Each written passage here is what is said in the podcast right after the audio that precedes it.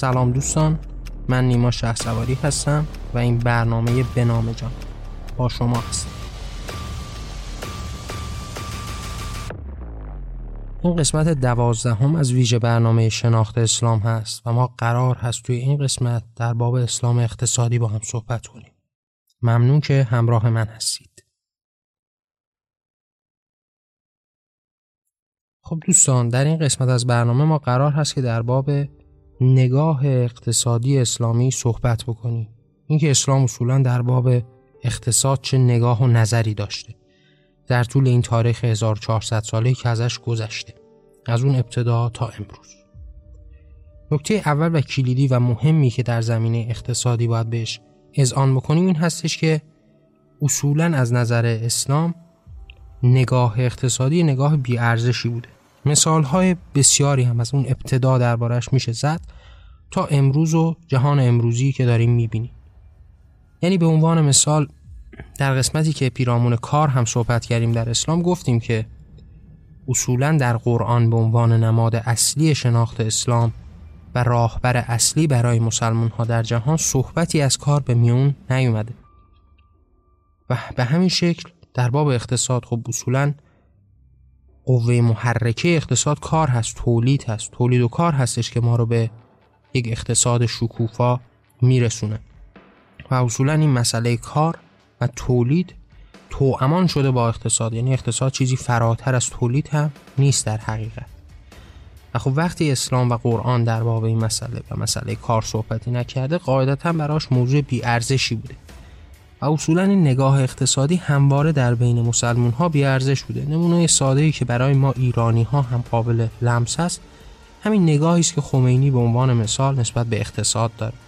اون مثال معروفی که همه شنیدن دربارش که اقتصاد مال خر است و این حرفا. یعنی اینها داره به ما نوید این رو میده که اقتصاد اصولا برای اسلام یک موضوع بیارزش و پیش پا افتاده است. موضوعی که زندگی بشری رو امروز درگیر خودش کرده و زندگی ما به عنوان یک انسان مدرن در این جهان وابسته به مسائل اقتصادی است همه انسان ها نیازمند هستند که از شرایط از نظر اقتصادی خودشون رو به یک مرتبتی برسونن. فرا اینکه اقتصاد موضوع مهمی هستش و زندگی ما رو به نوعی در این شریان اقتصادی معناگر میشه و ما برای ادامه حیاتمون نیاز داریم به این مسائل اقتصادی خب می‌بینیم که جرم و جنایت هایی که در جهان هم اتفاق میفته به دلیل همین بحران های اقتصادی هست. به فراخور اینکه این مسائل اقتصادی در کشورها بیشتر میشه مسائل جنایی هم در این کشورها بیشتر و بیشتر میشه. پس این مسئله اقتصادی موضوع بغرنج و مهمی هست در جوامع بشه. اما برای اسلام و نگاه اسلامی اصولا این موضوع موضوع قابل اهمیتی نبوده. و همون شکلی که در نماد اصلی که قرآن هست صحبتی به میان نیومده در باب این مسئله. صحبتی در باب کار به میون نیومده در باب تولید به میون نیومده که بخواد اصلا ارزش و وقعی بذاره برای مسائل اقتصادی. به همین شکل به مباحث اقتصادی هم در همین حد ساده نگارانه نگاه شده و بی ارزش از کنارش گذشتند. ما اولین مواجه همون با مسائل اقتصادی در اسلام برمیگرده به زمانی که محمد یک حکومتی رو تشکیل داده در مدینه.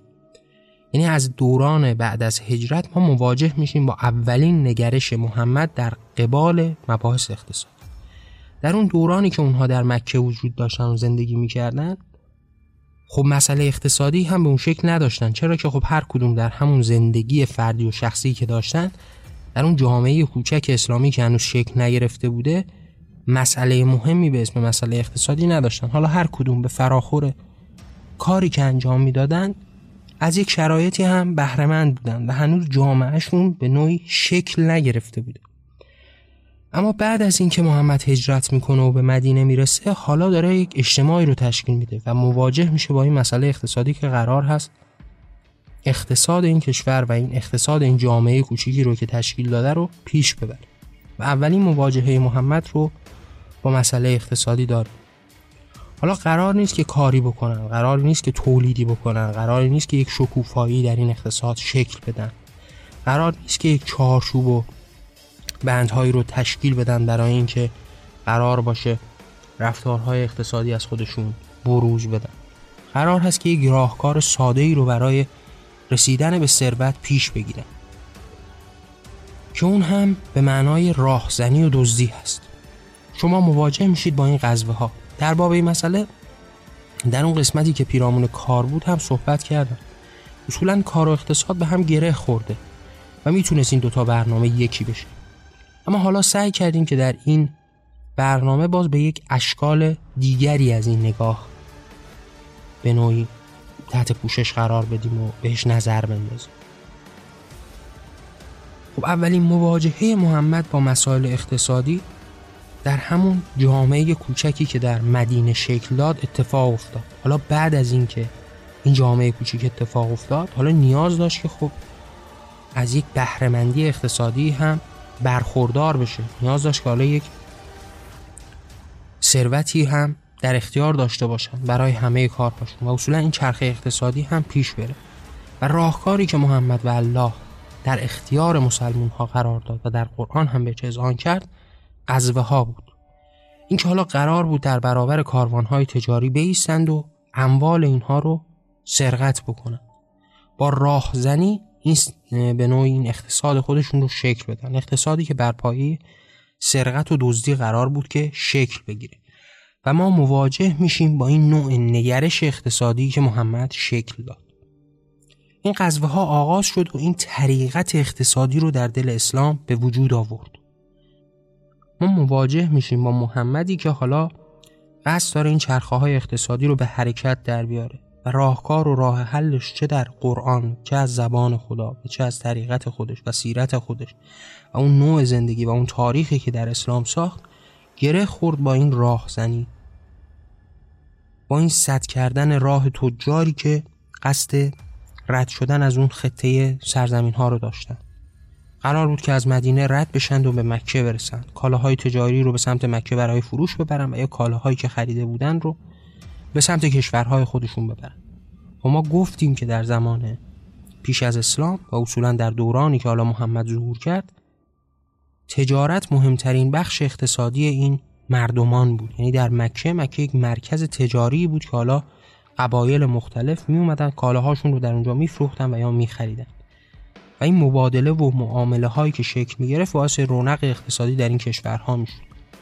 و اصولا یکی از دلایل عمده ای که در برابر محمد هم ایستادگی کردن همین بود که این ترس و واهمه رو داشتن که شاید این اقتصاد لطمه بخوره. چرا که خیلی از این اقوامی که به مکه می اومدن فرای کارهای اقتصادی که داشتن برای معاملاتی که می اومدن برای پرستش بتهای خودشون خدایگان خودشون الهگان خودشون که در همون کعبه هم نگهداری می‌شد می اومدن و اونها می ترسیدن از این وحدانیت و یگانگی که حالا قرار بود این نظام رو از بین ببره و شاید نگاه ها رو تغییر بده نسبت به کعبه. و نبودن این خدایگان و الهگان باعث بشه که این اقتصاد هم از بین بره. و محمد راهکاری که در مدینه با به نوعی یاران و انصار و حواریون خودش مطرح کرد این بود که حالا شما می‌تونید با راهزنی با قذوه ها این ثروت رو به دست بیارید و این چرخه اقتصادی رو پیش ببرید. اولین مواجهه همین نگاه سرقت حالود و دزدی کردن از کافران و قریشیان و مشرکان بود. که این اقتصاد رو شکل بی ارزش بود از همون ابتدا هم بی ارزش بود براشون. نگاه به سمت کار و تولید نبود و قرار نبود که چیزی تولید بکنند تجارتی بکنند کاری رو پیش ببرند ابزاری بسازند و به نوعی رونق اقتصادی برای خودشون به وجود بیارن. و در نهایت همین بی ارزش انگاشتن اقتصاد به این منجر شد که با سرقت اموال مشرکان به اون ثروت دست پیدا بکنن. چرا که خدا از پیشتر هم به اونها گفته بود که اموال این مشرکین نه تنها اموالشون که حتی همسران و فرزندانشون حتی جان خودشون هم بر شما حلال هست مباه هست. ریختن این خونها برای شما حلال هست.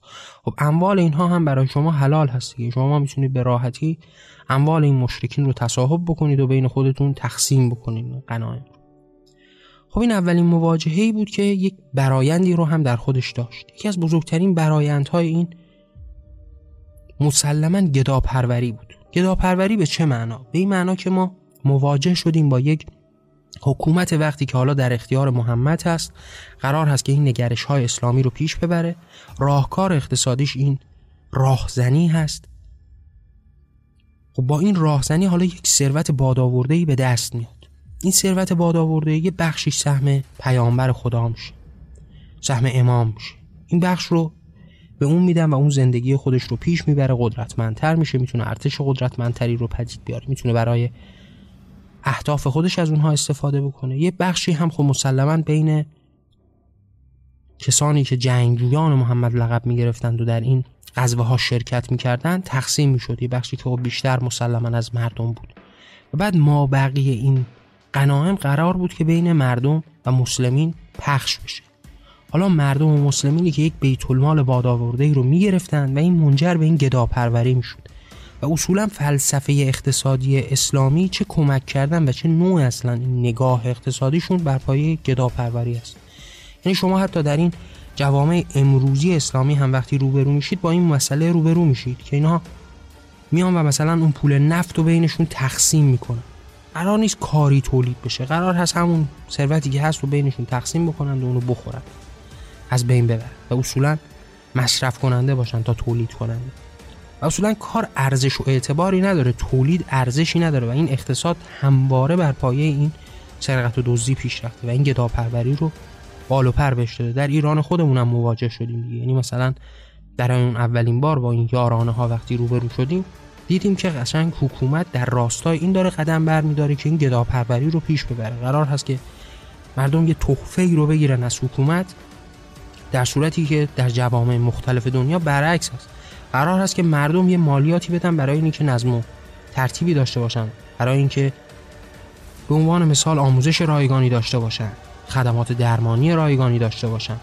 از یک سری نعمات اجتماعی برخوردار باشن. یک هزینه ای رو می‌کنن برای اینکه به این آرامش برسن. اما در جوامع اسلامی برعکس است. قرار هست که حالا حکومت یک ثروتی رو به دست بیاره که حالا بیشتر همین ثروت یا از طریق دزدی و قارت دیگران هست و یا در نهایت از اموال طبیعی که به صورت به صورت طبیعی در جهان وجود داره از این اموال استفاده می کنند و این رو بین مسلمانان و همباوران خودشون تقسیم می کنند و این گداپروری شکل می‌گیره. حتی وقتی به کمک کردن هم می‌رسیم در بین اینها فلسفه به همین شکل به پیش میره. اینکه قرار هست ما با کسانی که نیازمند هستند مستضعفین هستند در این شرایط فقر اجتماعی و فرهنگی و اقتصادی قرار دارند قرار هست که در مقابله با اونها اگر کمکی بکنیم این هستش که ما مثل گدا به اونها فدیه و هدیه بدیم. قرار نیست که کاری تولید بکنیم تا اینها بتونن تولید بکنن و از اون دسترنج خودشون معاشی ببرند و ثروتی کسب بکنند و زندگیشون رو تغییر بدن. قرار هست که مثل گداهات در پی فدیه و هدیه ما باشن در پی هبه ما باشن تا به یک جاهی برسن و این جاها همواره هم زودگذر و گذرا هم هست. و همواره هم باعث میشه که در خودماندگی رو همیشه ما در بین این جوامع اسلامی هم می‌بینیم. چرا که از همون نقطه ابتدایی هم به کار و تولید بهایی داده نشده. نگاه اقتصادی همواره در پی همین گداپروری بوده. فراتر از این گداپروری در پی به دست آوردن مال مفت بوده. یعنی شما وقتی با این قذوه ها رو برو میشید داره به شما یک پیامی میده. پیامی که داره به سراحت به شما میگه که نیازی نیست تا چیزی تولید بکنید تا کاری بکنید. قرار هست که از دسترنج دیگران دزدی بکنید سرقت بکنید و این انوار رو برای خودتون بکنید. پس فلسفه اقتصادی که اسلام تصویر کرد به نوع یک قارت اموال دیگران بود و بعد در کنار اون حالا تقسیم این غنایم بین دیگر مسلمانان بود که تعبیر و تفسیر به این بیکاری و بیکارگی و در نهایت گداپروری شد. ملتی که قرار بود همیشه دست به آسمان داشته باشه تا کمک دیگران رو بگیره. خودش از تولید همواره محروم باشه. چیزی تولید نکنه. کاری رو به وجود نیاره. پیشرفتی نکنه. همواره ایستا باشه و در جای خودش بمونه و در این گداپروری هم راه رو ادامه بده. این در کمک کردن هم به همین شکل ادامه پیدا کرد و در چرخه اقتصادی هم به همین شکل پیش رفت. ما در نهایت در جوامع اسلامی این بازموندن کار و تولید رو داریم می‌بینیم. امروز هم در جهان پیرامونمون داریم این رو به وضوح می‌بینیم. از همون ابتدا هم این وجود داشت.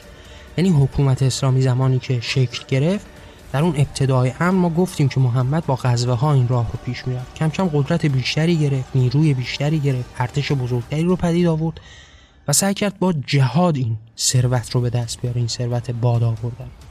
حالا حمله کرد به یهودیان حمله کرد به قریشیان حمله کرد به دیگر ممالک و روستاها و قومیت هایی که در اطراف اون زندگی می‌کردن. حالا با قدرت ارتش بیشتر به جای اینکه یک راهزنی رو انجام بده و اموال این کاروان های تجاری رو به یغما ببره حالا به روستاها و اقوام دیگر حمله کرد و که این اموال رو به دست آورد. در اون جنگی که با اقوام یهود هم انجام داد در پی گنجی بود که حتی به خاطرش حاضر به شکنجه دیگران می‌شد تا اون یهودی ها رو شکنجه بده و جای اون غنایم و جنگ ها رو به دست بیاره و بعد یک سهمی برای خود و بعد هم یک سهمی برای جنگجویان و در نهایت یک سهمی هم برای این مسلمانانی که قرار بود تبدیل به گدای هایی بشن که نه تولیدی می‌کنند نه اقتصاد رو به پیش می‌برن و تنها و تنها دست آویزانی دارن در پی هدیه و فدیه و کمک. و ما مواجه شدیم با این دور ماندن از کار و تولید در بین جوامع اسلامی که تا امروز هم ادامه داره و شما شاهد این دور ماندن از کار و تولید هستید. فرای اون در نظام اقتصادی که اسلام به وجود آورد یکی از موضوعات دیگری که وجود داشت این علاقه وافر به نظام سرمایهداری بود. ما یک نظام سرمایهداری داریم که امروز نظام حاکم بر جهان هست در زمینه مباحث اقتصادی بر چند اصل استوار هست. حالا اصلها و اصولی که به عنوان آزادی های فردی تصویرش می‌کنن که منافات کامل با آزادی داره چرا که ما آزادی رو تعریف کردیم که آزادی به مفهوم انتخاب قانون مشخص و مورد نظر ما هست. یعنی آزادی رو که ما به بیبندوباری تفسیر نمی‌کنیم. و حالا برای این انتخاب قوانینی که ما به اون رو به عنوان آزادی می‌شناسیم باید به یک چارچوب کلی که آزار نرسوندن به دیگران هست باورمند باشیم. و این نظام سرمایه منافات کامل داره. چرا که این ثروتمند شدن به بهای فقیر شدن دیگران هست به بهای بهرهکشی از دیگران هست. حالا در این برنامه مشخص خیلی نمی‌خوایم وارد مباحث سرمایهداری بشیم چرا که در باب این مسائل هم قطعا برنامه هایی رو خواهیم ساخت و بیشتر با هم صحبت خواهیم کرد. اما این علاقه وافر مسلمون ها به نظام سرمایهداری رو از همون ابتدا هم میشه بهش نظر انداخت و در نظر گرفت بشه یکی از مهمترین این علمان هایی که در نظام سرمایهداری قدرتمند هست بها دادن به مالکیت هست. یعنی شما صاحب بودن و مالک بودن رو در نظام سرمایهداری به کرات می‌بینید. که یکی از موضوعاتی که باعث پیدایش این نظام سرمایهداری شده همین مالک بودن و صاحب بودن هست که در اسلام هم به شدت پاس داشته شده. یعنی شما مواجه میشید با اینکه حق مالکیت مردم رو پاس میدارن. اینکه انسان ها می‌تونن صاحب اراضی بیشماری باشن اینکه صاحب کارهای بیشماری باشن صاحب خانه های بیشماری باشن. اینکه اصولا مالک بشن و این نگاه صاحبانه و مالکانه یکی از بخش های جدا نشدنی از اسلام هست. نه تنها خلاصه در مباحث اقتصادی که در مباحث دیگه هم میشه. یعنی شما مواجه میشید با نظام فکری که پدر رو صاحب فرزند می‌دونه. شوهر رو صاحب زن می‌دونه. انسان رو صاحب حیوان می‌دونه. خدایی که صاحب این بندگان و این موجودات زنده بر زمین و این خلایق هست. به نوعی ما مواجه میشیم با این تفکر صاحبانه و مالکانه ای که یک بنیان فکری قدرتمند در اسلام هست. و این ریشهدار در به وجود آوردن این سرمایداری هست. یعنی شاید بزرگترین المانی که ما سرمایداری رو امروز در جهان می‌بینیم همین حق دونستن مالکیت و تصاحب هست. این هستش که ما باعث شده که سرمایه رو قدرتمندتر و با ارزشتر از کار بدونیم. خب اینها ریشه هایی هستش که باعث شده سرمایداری به وجود بیاد. و این همراستایی و همداستانی اسلام و سرمایداری از همینجا شکل گرفته. اینکه اسلام به کرات به این صاحب بودن و مالک بودن ارج گذاشته اینکه خود پیامبر اسلام صاحب ثروت هنگفتی بوده همواره در پی این صاحب بودن به پیش می‌رفته. گفتم نه تنها این صاحب بودن در باب مسائل اقتصادی که حتی ریشه داره و به مسائل دیگه هم می‌رسه. این تصاحب حتی به تصاحب انسان ها هم می‌رسه. و کار بیشتر و بیشتر به پیش میره. فرا این تصاحب موضوع دیگه ای هم که ریشه های این اقتصاد سرمایداری رو پیش می‌بره این بهرهکشی از دیگران هست. اینکه قرار هست دیگرانی کار بکنن و شما به واسطه سرمایه خودتون ثروتمند بشید ریشه ابتدایی از همون تصاحب و مالکیت برگرفته میشه. اینکه حالا قرار هست که شما نه تنها صاحب اون اموال باشید نه تنها اموال و سرمایه شما ارزش بیشتری رو نسبت به نیروی کار داشته باشه که شما قرار هست صاحب این نیروی کار هم بشید. و این هم همون ریشه های صاحب خوانده شدن و مالک خوانده شدن هست که از ریشه های اسلامی هم برمیاد و در اعتقادات به عنوان مثال سرمایداری هم قدرتمند هست. حالا این نیروی کار رو هم استثمار می‌کنه که به بدترین شکل و وحشیانه ترین شکلش توسط اسلام هم به پیش رفته و اون هم مسئله بردهداری هست. اینکه شما مواجه میشید با این بردهداری لجام گسیخته ای که در بین مسلمون ها جاه داره مقام داره ارزش داره اعتبار داره. شما با میادین بزرگ فروش بردگان در مدینه روبرو میشید. اینکه من در اون قسمتی که در باب کار بود هم در این باره صحبت کردم. اینکه اسلام تبدیل به یک کارخانه ای برای برده سازی میشه. نه تنها اینکه بردهداری رو محترم می‌دونه بهش بال و پر میده بلکه خودش در تولید این برده ها هم تبدیل به یک کارخونه میشه. حالا حمله می‌کنه. به عنوان مثال به کاروان های تجاری این کاروان های تجاری رو مال خود می‌کنه. طبق کلام خدا و قرآن این اموال که برای اون هست هیچ حتی این کافران و مشرکین و این کسانی که در برابر خدا ایستادن هم خودشون همسرشون و فرزندانشون هم برای اسلام هست.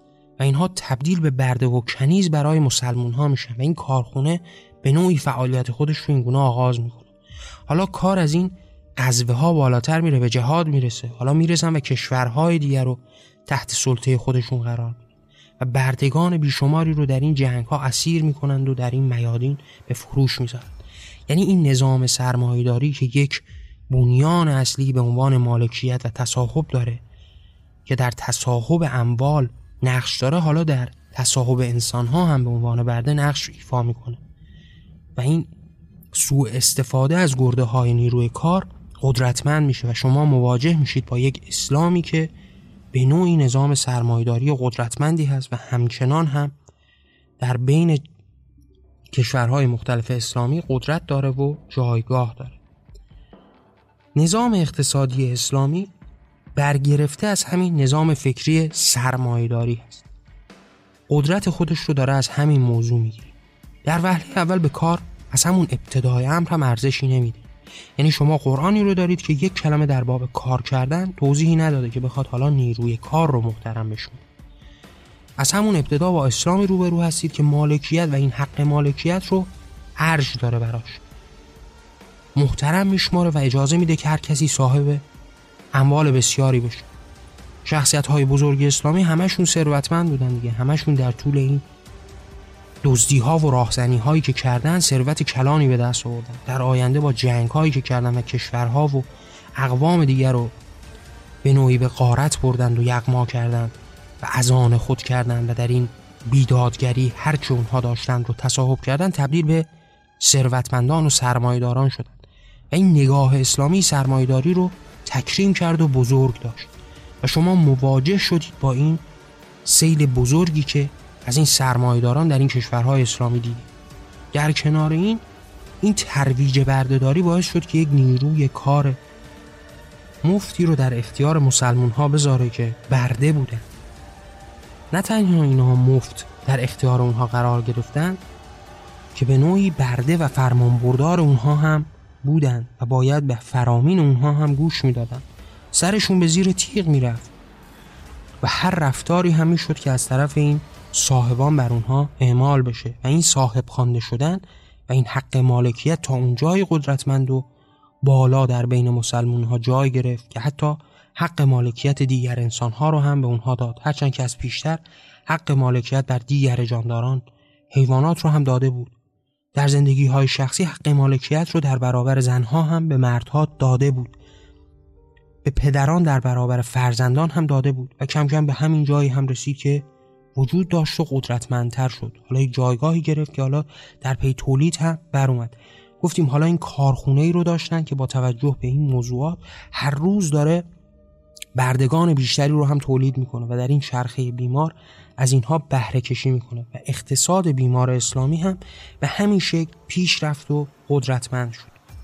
اما ما یک شکل امروزی هم داریم از این اقتصاد اسلامی که هرچند قدرت فراوانی هم در جهان نداشته و نداره اما گهگاه میشنویم که نگاه های مارکسیستی رو نگاه های اقتصادی مارکسیستی رو به نوعی همسو کردن با نگرش های اسلامی از بود اقتصادی و نگرش های اقتصادی اسلامی رو نزدیک می‌خوام بکنم به نگرش های مارکسیستی که با اون اصالت و بنیان اسلام در تضاد هست. شما حتی گاه هم می‌بینید که در همین جمهوری اسلامی هم سعی می‌کنه یک سری رفتارهایی که حالا همسو هست با اعتقادات کمونیستی و سوسیالیستی ببینید. یعنی دولت هم روی کار اومدن که سعی کردن به نوعی یک سری سیاست های اقتصادی رو پیش ببرن که جنبه های مارکسیستی داشته باشه. که خیلی جالب هست به واسطه این نگرشی که نگرش سرمایهداری و این نگاه اقتصادی سرمایهداری رو در اسلام همواره داره فریاد می‌زنه در نهایت به یک جایگاهی می‌رسه که ما یک دولت کپیتالیستی حالا داریم. حالا قرار هستش که اگر طرز تفکری در راستای اقتصاد مارکسیستی پیش بره به نفع دولت مارکسیستی به نفع دولت کپیتالیستی بشه. یعنی در نهایت تمامی این اموال گرفته میشه و در اختیار دولت قرار داده میشه. تنها سرمایدار قرار هست که دولت باشه. یعنی قرار هست که هر چیزی که در اختیار مردم قرار نگرفته همه و همه در اختیار دولت قرار بگیره. و این بلبشو رو به وجود میاد چرا که در ماهیت و در اصالت وجودیت اصولا اسلام و نگرش اقتصادیش گره خورده با نگرش اقتصادی سرمایداری هست. چرا که مالکیت رو ارج می‌ذاره به کار ارزش و اعتباری نمی‌ذاره. نیروی کار رو به عنوان برده در اختیار داره. و خب با توجه به این عناوینی که در خودش جای داده هیچ سنخیتی با نظام کمونیستی و مارکسیستی نداره و نمی‌تونن با هم جمع شدنی به نوعی نیستن. و هر وقتی هم که سعی کردن این دو رو با هم جمع بکنن در نهایت تبدیل به یک دولتی شده که به مراتب بدتر از نظام سرمایداری حاکم در جوامع کار رو به پیش برده. یعنی شما یک دولت کپیتالیستی دارید که حالا رفتارهای مارکسیستی رو به نفع خودش انجام میده. یعنی اون اموالی که شاید در اختیار مردم گاهن وجود داشته رو هم تصاحب می‌کنه. تبدیل به یک حکومتی شبیه به امروز ما میشه که ما مواجه هستیم با نظام سرمایداری که در اختیار فقط و فقط دولت است. یعنی شما با حکومت های سرمایداری در جهان روبرو شید اینها در پی تولید اختلاف طبقاتی بین ثروتمند و فقیر هستند. این فقیر و غنی مدام دارن در بین این جوامع سرمایهداری قدرتمندتر میشن جایگاهشون فقیران فقیرتر و ثروتمندان ثروتمندتر میشن. اما وقتی این نگاه رو میارید در جوامع اسلامی به عنوان مثال یک اشل قابل لمس و درک برای ما ایرانی ها یعنی جمهوری اسلامی حالا این غنی بودن و ضعیف بودن تبدیل به یک حکومت ثروتمند و یک مردم فقیر میشه. یعنی نقش اون سرمایه‌دارانی که در جامعه های کپیتالیستی مردم بازی می‌کنن حکومت بازی می‌کنه. حتی سیاست هایی که اتخاذ میشه هم در راستای این هست که هر روز این حکومت رو قدرتمندتر و قدرتمندتر بود و تمامی ثروت رو در اختیار اینها بذاره و تمام انحصار تمامی صنایع رو به دست بگیرن. اتفاقی که امروز در ایران به وفور قابل رویت هست. تمامی صنایع در انحصار مثلا سپاه هست در انحصار اشخاص سیاسی و دولتی ایران هست. اینها هستن که اقتصاد رو در اختیار گرفتن و نقش اون سرمایداران رو دارن بازی می‌کنن.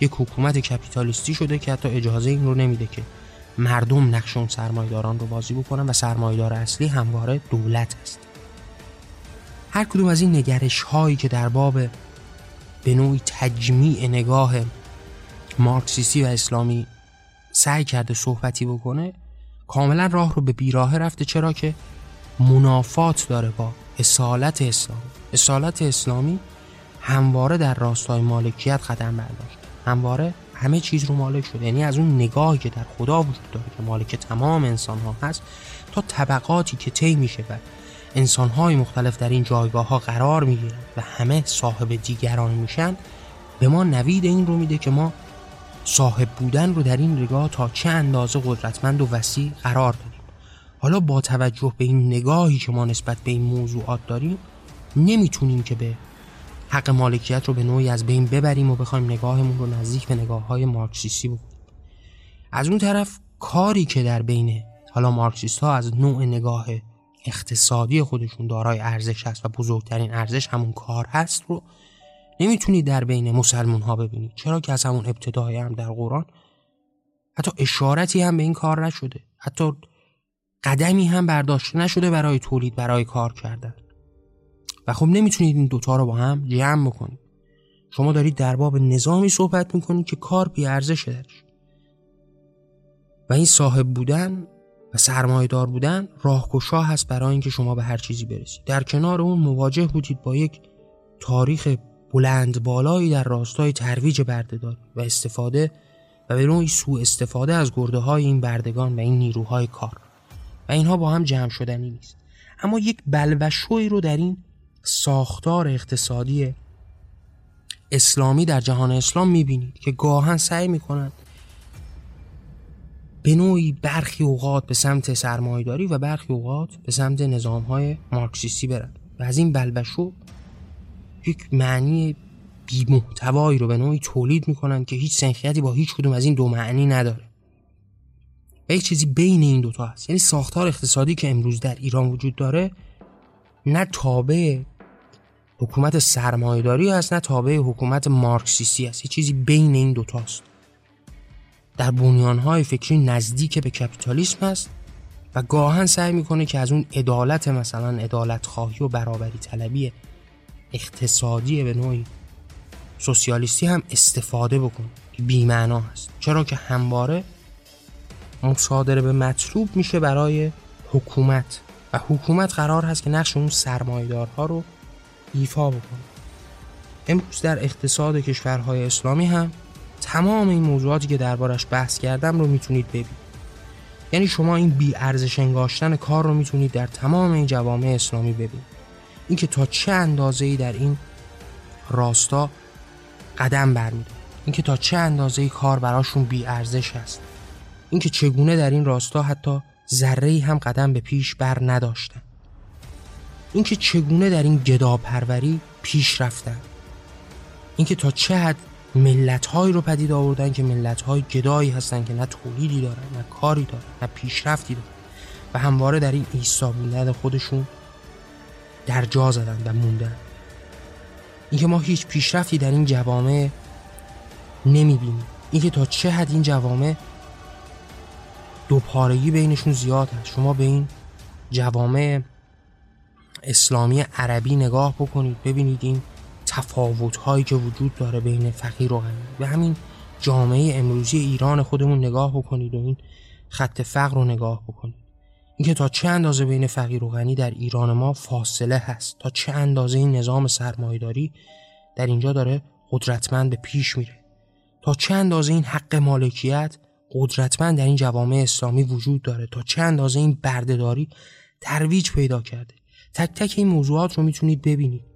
اینکه تا چه اندازه این بلبشو به سود حکومت‌های اسلامی در راستای اقتصادی پیش رفته. این بلبشویی که ترکیبی از مارکسیسم و کپیتالیسم رو سعی کردن به خورد مردم بدن. این که در نهایت تبدیل شده به یک حکومت کپیتالیستی.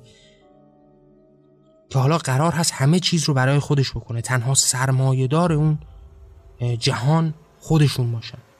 تک تک این موضوعات رو در اقتصاد امروز کشورهای اسلامی می‌تونید ببینید. این در زدن رو می‌تونید ببینید و در نهایت می‌تونید ببینید که تا چه اندازه در این باطلاق فرو رفتن. اقتصاد اسلامی به نوعی گره خورده با نظام سرمایداری این مالکیت این ترویج بردهداری و این نگاه ها از همون ابتدا هم به همین شکل پیش رفته. و ما دربارهش سعی کردیم که صحبت بکنیم. باز هم می‌شد دربارهش صحبت کرد. شاید هم در آینده درباره موضوعاتی از این دست باز هم صحبت بکنیم. اما فکر می‌کنم که تا همین اندازه این قسمت هم کافی هست. در انتهای برنامه هم باز هم باهاتون در میون می‌ذارم. اینکه شما می‌تونید در این راه در کنار من باشید. می‌تونید آثار من رو با دیگران به اشتراک بذارید. منظور از آثار هم مختص برنامه به نام جان نیست. برنامه به نام جان تهیه شده تا ما در اون به زبان ساده سریح رک و بداهه با هم در باب موضوعاتی که بهش اعتقاد داریم برامون مهم هست صحبت بکنیم. فرای برنامه به نام جان من اعتقادات و باورهام رو بیشتر از این تحت عناوین کتابهایی به رشته تحریر در آوردم کتابهای داستانی داستانهای کوتاه اشعار مقالات کتابهای تحقیقی می‌تونید با مراجعه به وبسایت جهان آرمانی این آثار رو به صورت رایگان دریافت بکنید و مطالعه بکنید. و اگر دوست داشتید در کنار من باشید این آثار رو با دیگران به اشتراک بذارید. ممنون که همراه من بودید. من نیما شه و این برنامه به نام جان در پناه آزادی.